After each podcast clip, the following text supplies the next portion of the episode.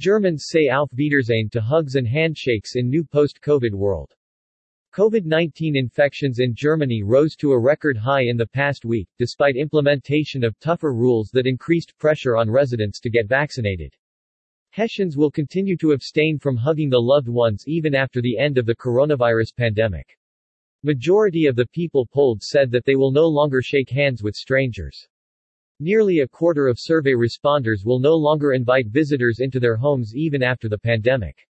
In a recent survey, almost a third of the residents of the German state of Hessen said they will continue to abstain from hugging their loved loved ones. The poll showed that 39% of Hessians also will permanently quit shaking hands with anyone, and 64% will no longer shake hands with strangers, even after the COVID-19 pandemic ends. Nearly a quarter of the Germans surveyed, or 23%, said they don't want to invite visitors into their homes in post-pandemic life. The survey results paint a rather bleak grim of the lasting effects the COVID-19 pandemic will have on basic human interaction, including expressions of affection for the loved ones.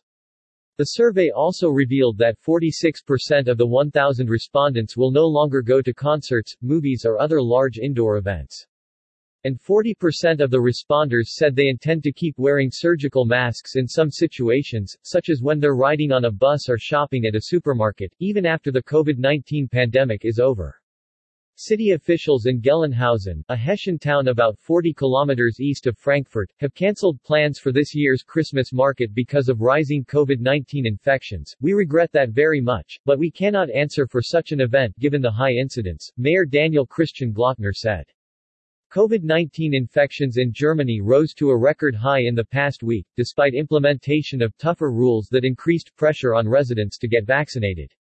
However, mitigation efforts haven't been altogether successful. For instance, an estimated 24 people were reportedly infected with COVID-19 at a recent choir concert in Freiburg, even though unvaccinated spectators were banned from attending.